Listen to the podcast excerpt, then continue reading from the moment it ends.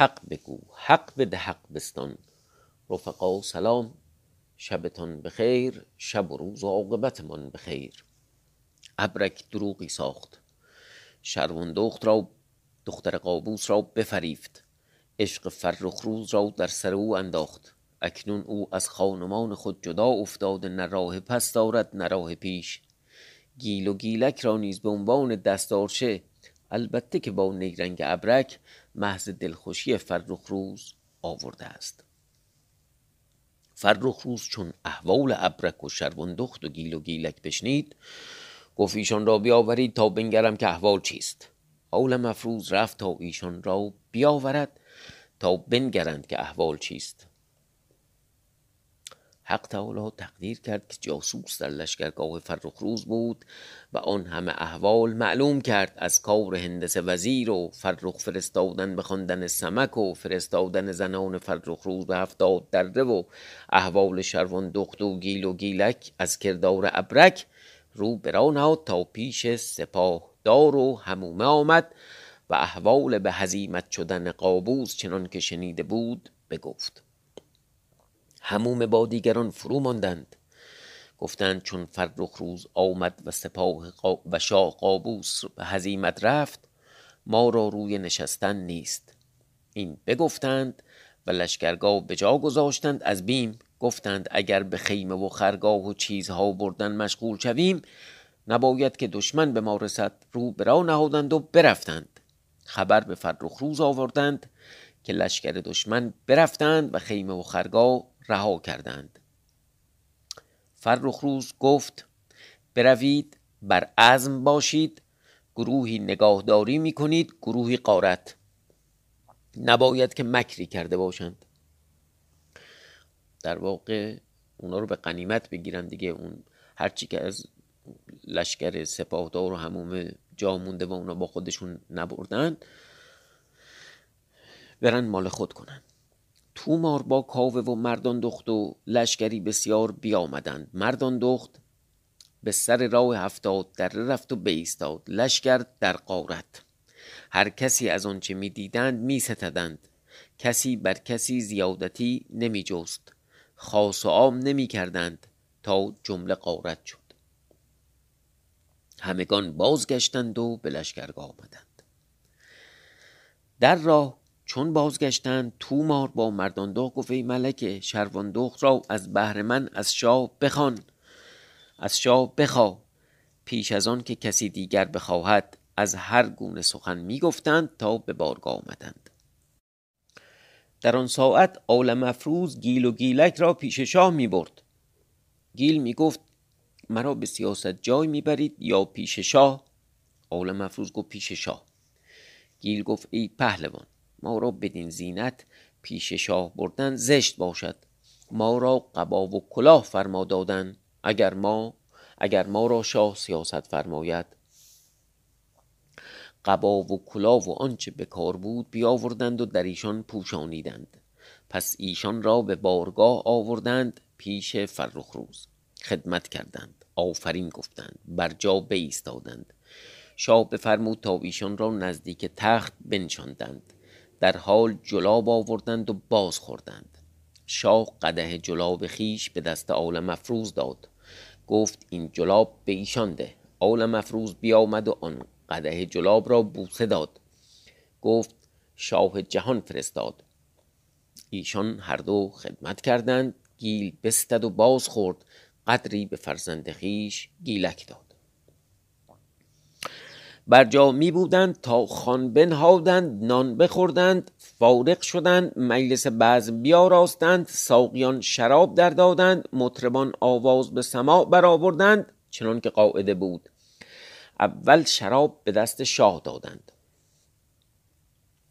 فرخ روز شراب در دست رو به گیل پهلوان کرد گفت آزاد مرد.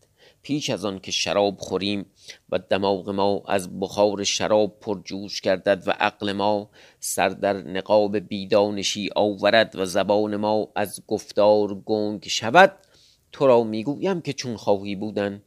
اگر در عهد من خواهی آمدن تو را چندان مال دهم و ولایت که صد چند قابوس باشی.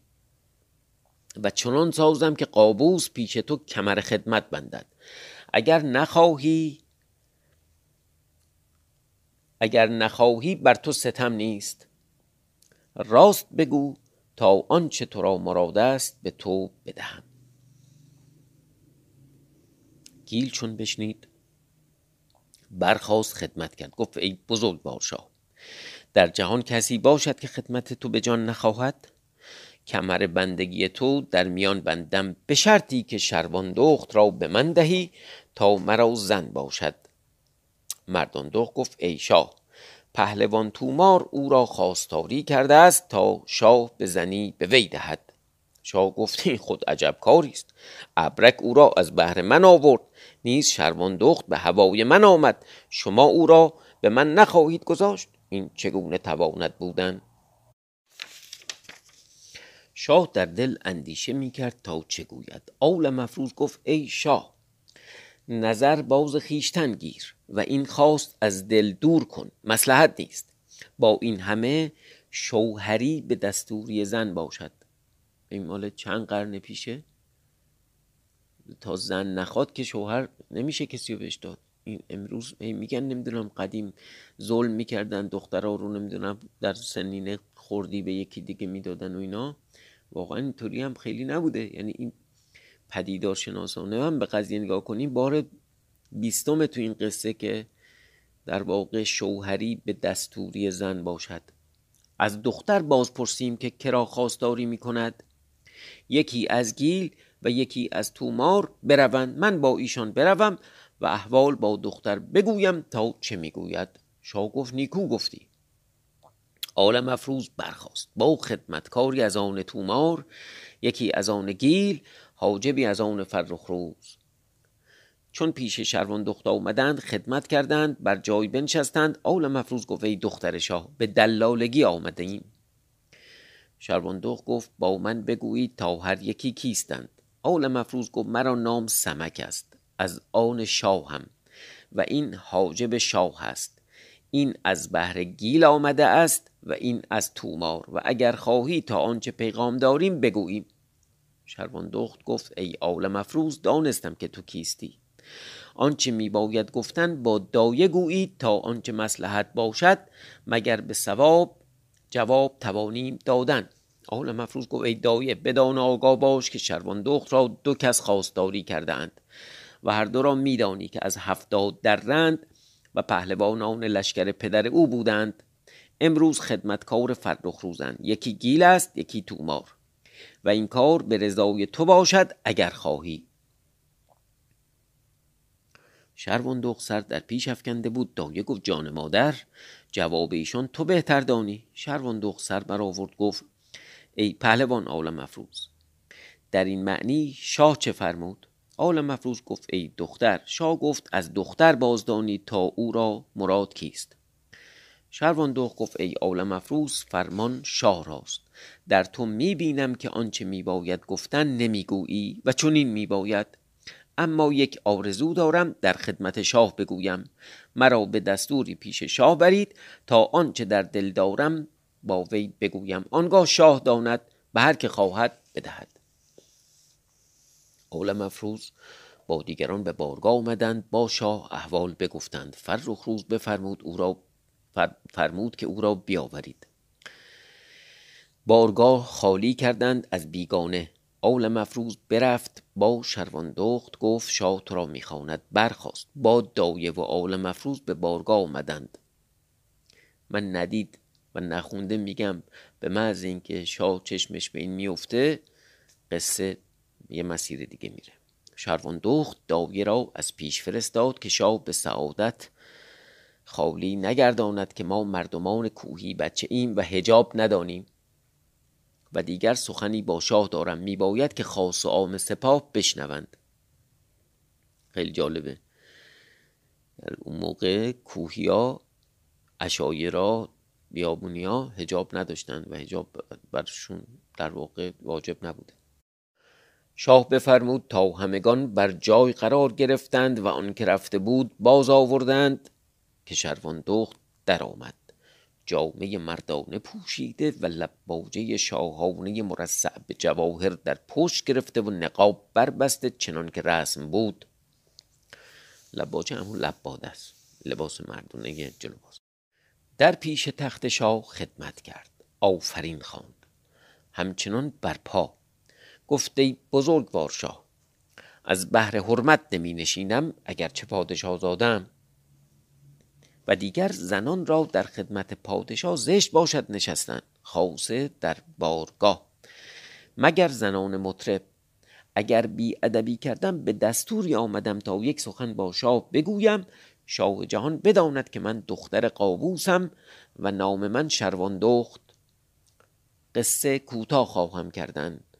ابرک از تو پیغامی دروغ به من گفت. من باور داشتم. بدان دروغ امیدوار شاه شدم.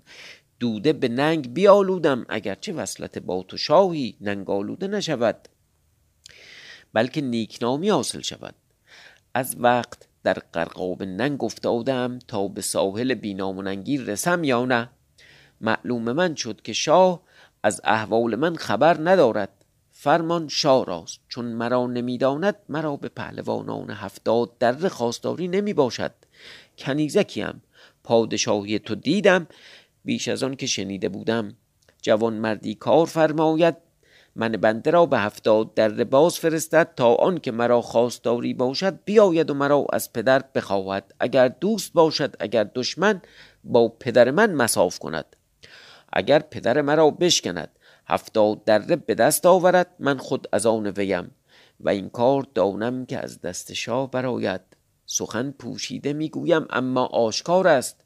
دفع الوقت می نمایم تا از من باشد و کار به مراد شود. عدنان وزیر و آل مفروض و پهلوانان که حاضر بودند گفتند ای شاه اگرچه در کوه برآمده است سخن عاقلان شهر می‌گوید چنین باید کردن که این دختر می‌گوید شاه گفت خلعت بیاورید. شروندوخ گفت ای شاه نه از آن خلعت می‌خواهم نه از آن خلعت نمی‌خواهم. اما به عوض خلعت بدرقه فرما تا به مقام خیش رسم. از دشمن ایمن باشم که لشکر که لشکر پراکنده بسیارند دوست و دشمن و من دختریم. هر که به من رسد رها نکند من بروم. نامزشتی و فضیحتی تا جاودان باشد. نامزشتی و فضیحت تا جاودان باشد. شاه گفت کس فرستم. شروندخ گفت ای شاه هر آن مردی که شاه با من فرستد طمع در من کند شیطان او را از راه ببرد و در شاه آسی گردد و مرا نامزشت و رسوا گرداند. اگرچه بی ادبی است اما بسیار کارها از این عظیمتر مردان دخت کرده است. شاه به کرم, مرد... به کرم مردان دخت را با من بفرستد که نام نیکوی شاه باشد. مردان دخت گفت ای شاه من بروم و او را با دایه به سلامت پیش پدر رسانم تا به درگاه پدرش بروم و اندیشه ندارم بازگردم. شاه گفت تو دانی. مردان دخت با شروان دخت همراه و همراه دایه و دو کنیزک و خادم رو به راه نهادند. حق تعالی تقدیر کرد که چون ابر سیاه و همومه و سپهدار از برابر لشکر از بیم فرخ روز روی به هزیمت نهادند و می‌رفتند. از آن جانب شاه قابوس به سر دره رسیده بود و, و فرود آمده بود و از حال دختر بیخبر کنیزکان و خادم خبر یافتند که شاه رسید. فریاد کنان از دره بیرون آمدند. پیش قابوس گفتند ای بزرگوار شاه ملکه جهان شروان دخت پدیدار نیست. قابوس غمناک شد. گفتیم چگونه بوده است؟ کجا رفت؟ از هر گونه سخن می گفتند که از این جانب هموم با سپهدار و دیگران برسیدند پیش قابوس. خدمت کردند. شاه گفت شما رو چه رسیده است؟ از کجا رفته اید احوال چیست؟ ایشان احوال ها بگفتند تا کار به هندس وزیر آمد و فرستادن فرخ و خواندن سمک و مکر کردن با ایشان و زنان فرخ روز به هفتاد در فرستادن و کس فرستادن و لشکر خواندن تا مردان دخت بیامد و زنان شاه باز ستد و چندین هزار مرد بکشت احوال شروان دخت و گیل و گیلک را چنان که شنیده بودند باز گفتند. قابوس نگاه کرد هندس وزیر را دید. بفرمود تا او را بگرفتند و بند برنهادند. گفت ای حرام زاده این حالت چیست؟ پاداش من این است. حق خدمت چندین ساله به جا آوردی؟ حرمت مرا نگاه داشتی؟ هندس وزیر گفت چه می‌گویی؟ من از این خبر ندارم. قابوس گفت من با تو بگویم که خبر داری یا نه. بفرمود که جلاد را بخوانید. کس بفرستاد جلاد را بخوان. چون بیامد پیش قابوس خدمت کرد. قابوس گفت هندس را چوب زن تا بگوید که از این کار خبر دارد یا نه. جلاد به دستوری شاه هندس وزیر را در عقابین کشید و چندان چوب زد که بیهوش شد. هیچ اقرار نیاورد. او را بند برنهادند باز داشتند هر یکی سخنی می‌گفتند یکی می‌گفت هندس وزیر این کار نکند. ایشان در گفتار که شروان دخت برسید. به در بارگاه پدر. مردان دخت به کنار لشکرگاه ایستاده. شروان دخت به بارگاه آمد. پیش پدر خدمت کرد. قابوس بانک بر وی زد ای رنا این چه بود که تو کردی؟ دودم سیاه کردی نام و ننگ ما برباد دادی به مرد بیگانه رفتی. شروان دخت گفت ای پدر چون من دختری دوده به ننگ نیالاید نامه به دروغ بیاوردند که فرخ تو را از پدر خواست و شهر محترقات به شیربها می‌دهد. من رفتم تا بنگرم چه می باشد چنان است یا نه؟ چنان نبود که گفتند. نیز اگر برفتم نه به کسی رفتم که به ننگ بد بود نه به کسی رفتم که به ننگ بد بود. پادشاه مشرق و مغرب است. فرخ روز آنکه چون من و تو صد هزار کنیزک دارد. تو خود او را به دامادی نپسندی. کاشکی بودی. او مرا و تو را فخری بودی. پیش فرخ روز باز رسیدم. احوال باز دانستم. گفت دروغ است. از وی درخواستم تا مرا باز فرستد پیش تو. از حرمت خیش و جوان مردی مرا گسیل کرد بدرقه فرمود نمرد که زن خیش مردان دخت را با من بفرستاد. این در واقع ربطی نداره ولی می‌خوام بگم که این شاید تداعی هم می‌کنه. وقتی بخواد آدم حرمت بگذاره در جنگ جمل وقتی حضرت امیر خواست آیشه رو برگردونه به مدینه در واقع چند زن رو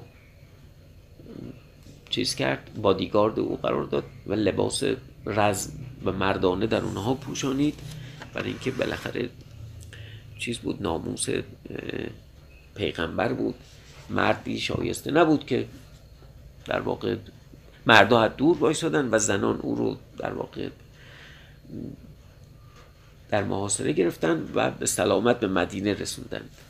این در واقع یک جور اخلاق جوانمردیه که برای اینکه یک وقت بالاخره شیطون مردی شیطنت نکنه و وسوسه نشه در واقع تو اینجور مواقع زنان جنگجو و رزمنده رو همراه زنان میفرستن. این هم همین کارو کرده و برای همین هم مردم خوششون میاد و از فرخ روز رو به جوان مردی ستایش می‌کنن. برای اینکه این قصه ها رو بالاخره شنیدن دیگه می‌دونن.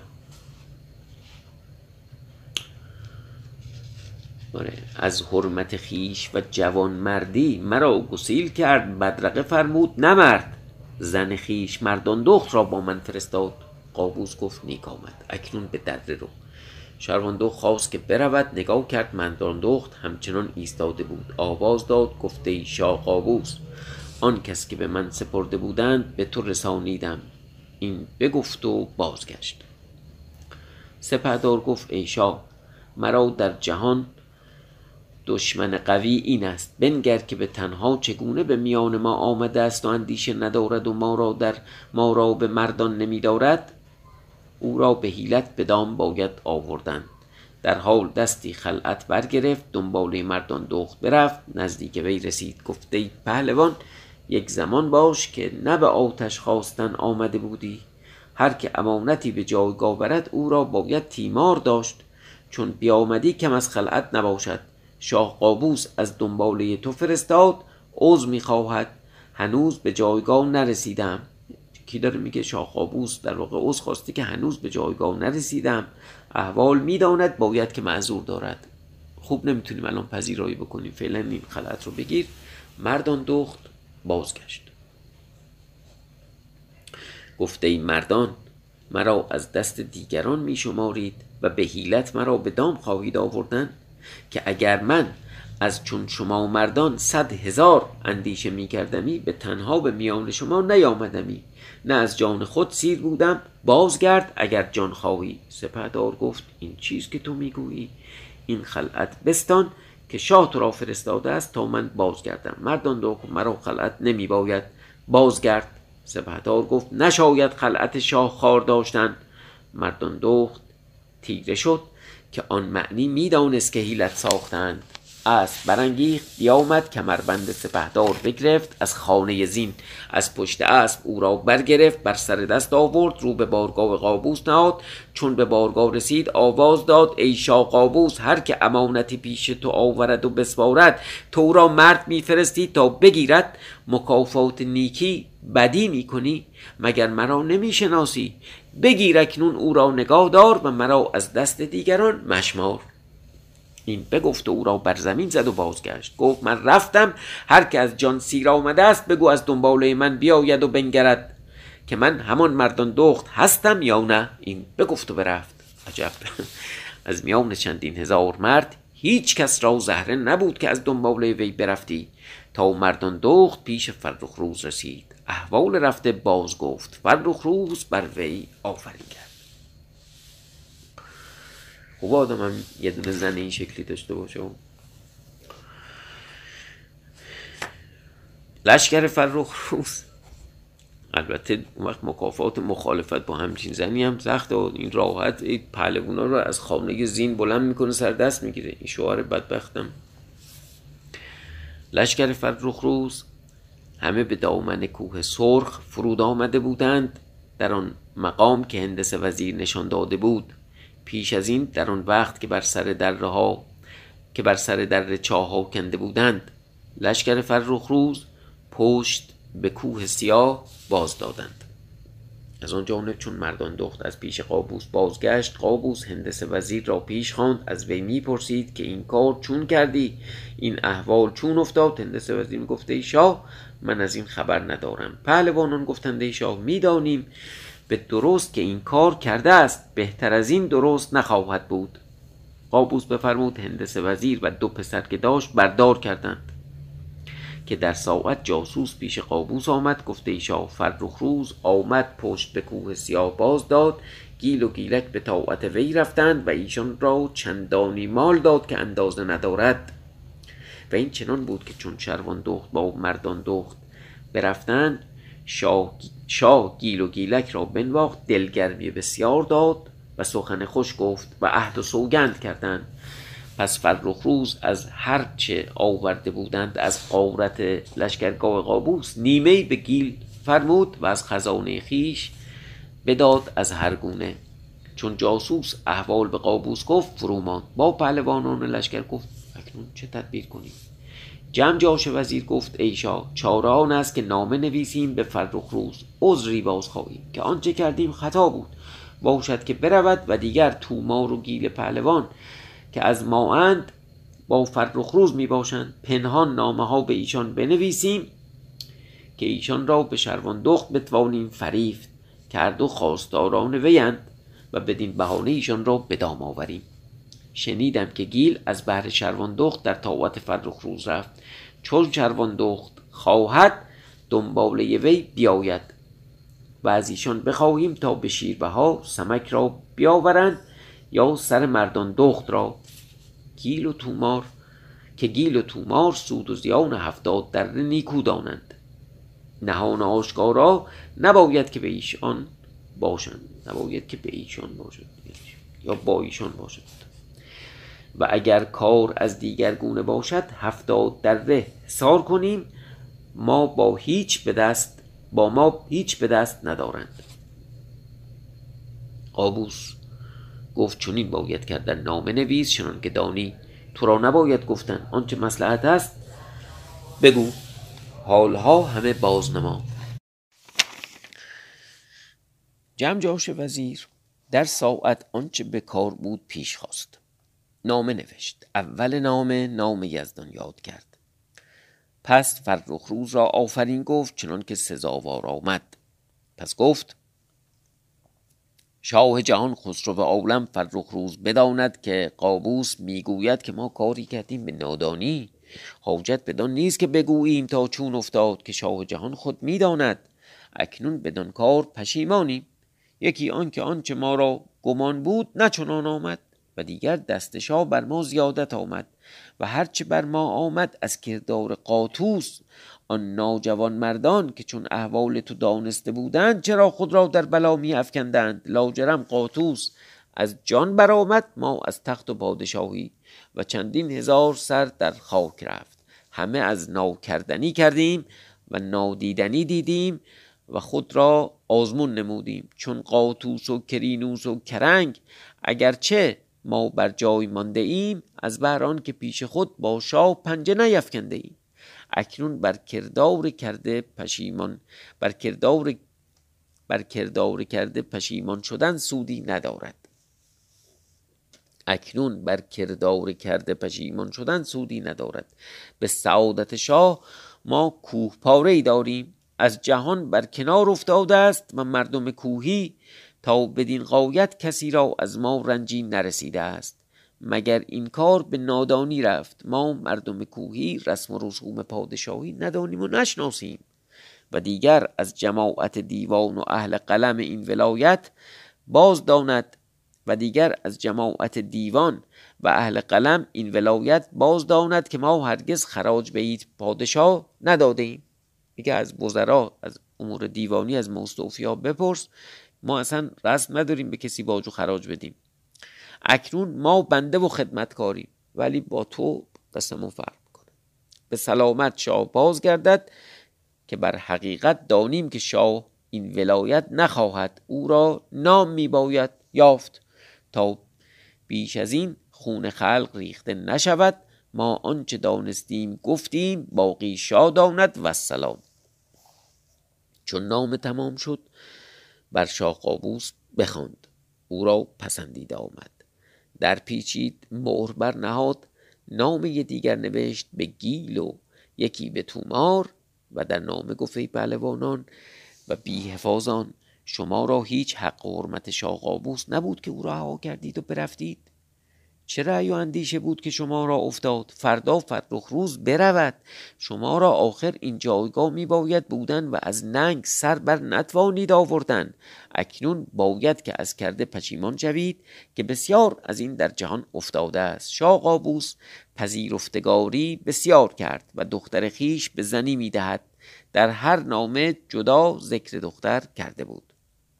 باید که زود بیایید و از بهر عوض خواستن شیر بهای دختر سمک را بیاورید. با مردان دخت که پادشاهی هفتاد دره و آن ولایت ها آن شماست. ناچار فرخ روز ناچار فرخ روز بازگردد. و در این جمله ولایت کسی نیست که با شما پنجه تواند افکندن. و سلام. اینم نامه های مخفیانه به هر دو نوشتن. هر دو نامه بنوشت مهر برنهاد اتفاق را دو مرد بودند هر دو برادر. یکی را نام ترد یکی را کسوت. شاه قابوس هر دو را پیش خواند و احوال بگفت و نامه ها به ایشان داد. ایشان در حال رو به راه نهادند. این پدر بزرگوار ترد و کسوت چجوری این اسم رو فرزندان دلاور خودش گذاشتن؟ جزو عجایب. ترد یعنی همین ترد کردن با ته دسته دار از خود راندن. از آن جانب جاسوسی از لشکرگاه برسید پیش فرخ روز احوال آویختن هندس وزیر و فرزندان وی بگفت و فرستادن رسول. گفت بیشک زود برسند اما نمی‌دانم که به چه کار خواهند آمدن. شاه فرخ روز با هامان وزیر از بر هندس سخت غمناک شدند. گفتند دریغا آن مرد و آن دو جوان بیگناه. آن روز ببودند روز دیگر شاه فرخ روز در بارگاه و پهلوانان به شراب خوردن مشغول. یکی در آمد پیش تخت خدمت کرد گفت ای بزرگوار شاه رسولی آمده است. شاه کاوه را شاه کاوه را بفرستاد. گفت هر که هست او را به بارگاه بیاور. کاوه برفت تا رسول را به بارگاه آورد شاه بفرمود بارگاه بیاراستند غلامان رده زدند پهلوانان هر یکی به جای خیش کاوه بیامد و ترد و کسوت را به بارگاه درآورد. چون ایشان درآمدند بارگاه دیدند با آن ساز و ترتیب و هیبت و سیاست عجب داشتند که هرگز بدان گونه ندیده بودند. شاه فرخ روز را دیدند بر بالای تخت عدنان وزیر بر دست راست پهلوانان هر یکی بر جایگاه از آن شکوه رو بر خاک نهادند خدمت کردند سر برآوردند و بر شاه آفرین خواندند و بر جایگاه ایشان را بنشاندند. کسوت و ترد در فرخ روز و آن پهلوانان باز مانده بودند. همین دیگه کوهیان اومدن توی بارگاه خیلی با شکوه حیرون موندن. که پهلوانان دیگر می آمدند و خدمت می کردند و بر جایگاه می نشستند گیلک بالای سر پدر ایستاد تومار نیز آمد و خدمت کرد. اگرچه هم نزدیک تخت بود از گیل زیر دست بنشست. از بهر آنکه گیل مردی با عقل و دانش و فضل بود و شاه او را بزرگ داشته بود. تومار نه چنان بود که شاه را میبایست. از وی کارها می‌دید ناپسندیده. او را هم نیکو می داشت اما نه چون گیل. کسوت آن بدید. با خود گفت هر که او را پایگاه بدین درجه بود و حرمت در چنین جایگاهی او را نشاید به مال به مال جهان و هزار دختر از راه به در بردن. خاصه به نامه دروغ. این اندیشه می کرد که مردان دختر آمد خدمت کرد. پهلوانان جمله برخواستند مگر شاه و گوراب؟ که او را پدر بود. مردان دخت پای برنهاد بر بالای تخت رفت بالای سر شاه و بالای سر پدر بیستاد. ساعتی بود. عالم افروز در آمد یکی یکی روز افسون و ابرک با وی خدمت کردند. فرخ روز برخواست برا زنش بر نخواسته بود ولی بر عالم افروز کنار تخت بوسه داد. شاه دست عالم افروز گرفت بر بالای تخت آورد. بر دست راست پیش خود بنچان چنان که ران عالم افروز به بالای ران شاه بود. روز افسون و ابرک بر کنار تخت پیش عالم افروز به خدمت بیستادند در اندیشه کسوت در اندیشه کسوت با خود می گفت از این مردی است که شاه او را چنین حرمت می دارد از یکی پرسیدین کیست؟ آن شخص گفت عالم افروز است معروف به سمک. رسولان بدانستند که او سمک است نظاره می کردند تا جلاب آوردند و باز خوردند میوه بخوردند. پس خان بنهادند چنان که سزاوار پادشاهان بود. کسوت و ترد اندران ساز و ترتیب و قاعده باز مانده بودند. تا شاه دست به نان دراز کرد و همگان نان بخوردند. چون فارغ شدند دست ها بشستند مجلس بعض بیاراستند. امیر مجلس بر پا تا آنچه به کار بود بنهادند. مطربان حاضر آمدند. آواز به سما برآوردند ساقیان شراب در دادند خاص عام شراب خوردن گرفتند. قده ها در مجلس گردان شد به همگان مگر به مردان دوغ که شراب نمی‌خورد زن شاه بود و در محفل و مجمع شراب خوردن او را زشت بود. روز افسون نیز نمی‌خورد که سوگند خورده بود. چون شرابی چند بخوردند شاه فرخ روز به عدنان وزیر گفت نامه بخواد تا چه دارند. عدنان وزیر رو به کسوت کرد گفت ای آزاد مردان شاه جهان میفرماید اگر نامه دارید بیاورید و اگر پیغام به زبان بگویید. ترد و کسوت برخواستند خدمت کردند نامه بیرون آوردند بوسه دادند بر کنار تخت پیش فرخ روز نهادند. فرخ روز نامه برگرفت به دست عدنان وزیر داد. عدنان مهر نامه برداشت. دیگه خیلی طولانی شد ببخشید فردا شب.